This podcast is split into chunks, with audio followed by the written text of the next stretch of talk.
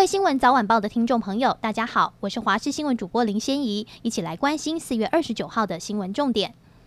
今天白天各地仍旧晴朗炎热，只有东半部地区有些零星降雨，西半部午后山区也有降雨。傍晚起锋面通过，随后东北风增强，台湾附近水汽增多，雨区扩大，且容易伴随局部性大雨和雷击闪电，属于强度较强的对流性降雨。温度方面，今天白天高温在中部以北及东半部大约是三十二、三十三度，南部还是可以达到三十五度以上，局部可能有三十六度以上的高温。到了晚上，东北风南下，北台湾降温明显，来到二十度左右，感受偏凉。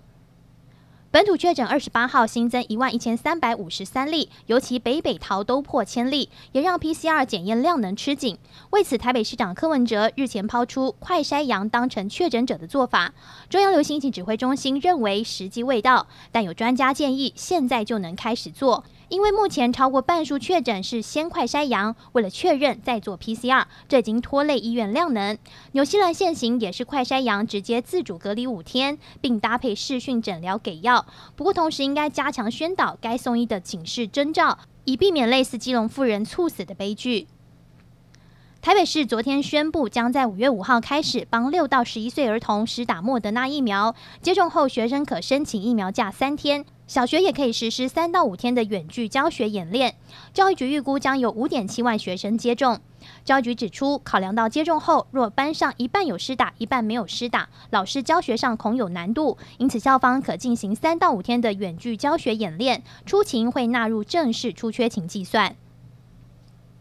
国际焦点：丹麦宣布停止接种新型冠状病毒肺炎疫苗，成为全球第一个停打 COVID-19 疫苗的国家。根据美国财经频道 CNBC 报道，丹麦卫生当局在二十七号发表声明，宣布春天已经到来，丹麦人口的疫苗覆盖率很高，疫情已经翻转。自五月十五号开始，民众将不被通知接种疫苗，但是民众如果有意愿，还是可以完成接种。美国生技公司莫德纳二十八号表示，已经向美国食品药物管理局 FDA 申请六岁以下儿童接种莫德纳新冠肺炎疫苗的紧急使用授权，将在五月九号前提交完整数据。如果能够批准，将是首款六岁以下儿童使用的新冠肺炎疫苗。目前，欧美大多国家的新冠疫苗接种年龄层最低是五到十一岁。